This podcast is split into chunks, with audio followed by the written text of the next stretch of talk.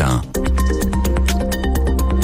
La plus ancienne souveraine au monde, la plus emblématique et la plus connue de ce qu'il reste de rois et de reines sur la planète. Deux jours après la mort d'Elisabeth II, notre tour du monde des correspondants s'arrête ce matin sur quelques autres exemples de monarchie à travers le monde, des régimes parfois critiqués, comme c'est le cas ces dernières années en Thaïlande. Carole Izou des mouvements étudiants reproche à la royauté son manque de transparence financière et l'accuse de tirer dans l'ombre les ficelles de la politique du pays.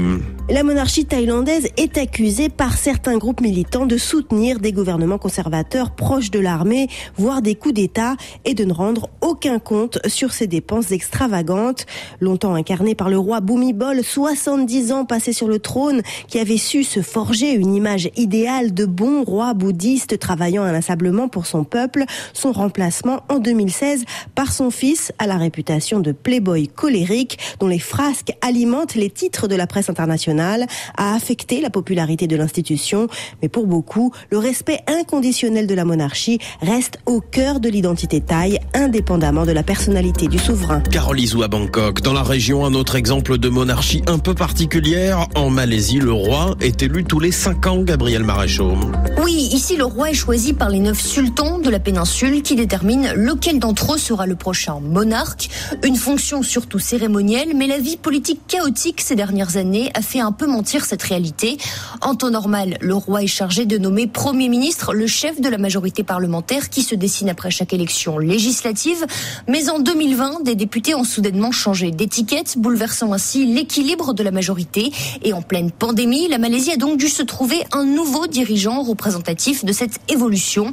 Chose inédite, le roi actuel a alors reçu tous les députés un à un dans la confidentialité de son palais pour ensuite déterminer lequel était le plus à même d'être nouveau Premier ministre. Maréchaux. On revient en Europe puisque sur le vieux continent, toutes les familles régnantes sont plus ou moins liées à la famille royale britannique. Le plus proche est le roi de Norvège. La reine Elisabeth II appelait même le grand-père de l'actuel roi, son oncle Charles. Pierre Benazet, la comparaison s'arrête là pour autant car les choses ont beaucoup évolué dans les six royaumes de Scandinavie et du Benelux. Aucun royaume du Nord n'a autant sauvegardé les apparences monarchiques que le Royaume-Uni. Les traditions à la britannique, la grande pompe et les cérémoniales ont fait leur temps. C'est surtout le cas dans l'égalitaire Scandinavie où, comme ailleurs, les princes ont commencé à épouser des roturières et où leur mode de vie est devenu plus proches de leur sujet, en même temps que diminuer les obligations protocolaires. Ces obligations sont toujours nombreuses au Benelux, même si les monarques choisissent désormais d'abdiquer lorsqu'ils se sentent vieux. C'est en Belgique que le roi a finalement gardé le plus de pouvoir, car il doit régulièrement intervenir lors des formations de coalition. Un paradoxe, car le roi des Belges n'est pas souverain, mais uniquement monarque. Et c'est d'ailleurs aussi en Belgique que le roi a le plus longtemps gardé l'image de garant de l'unité nationale. Et Pierre Benazet. Et puis le monde compte aussi six monarchies dans le Golfe. Elles font toutes partie de la même organisation, le Conseil de coopération du Golfe. Mais d'un pays à l'autre, chaque régime a ses propres spécificités, Nicolas Kérodrin. Oui, de fait, il n'existe que deux monarchies absolues dans le Golfe, à savoir le Sultanat d'Oman et le Royaume d'Arabie Saoudite.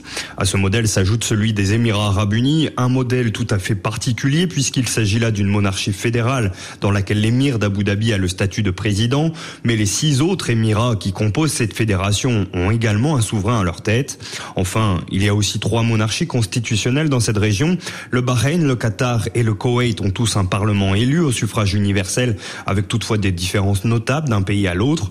Malgré les différences, ces monarchies sunnites ont néanmoins tout un point en commun, la longévité des familles régnantes qui ont été confrontées à plusieurs défis majeurs, dont les printemps arabes. Nicolas Kérodrin dans les pays du Golfe, merci beaucoup.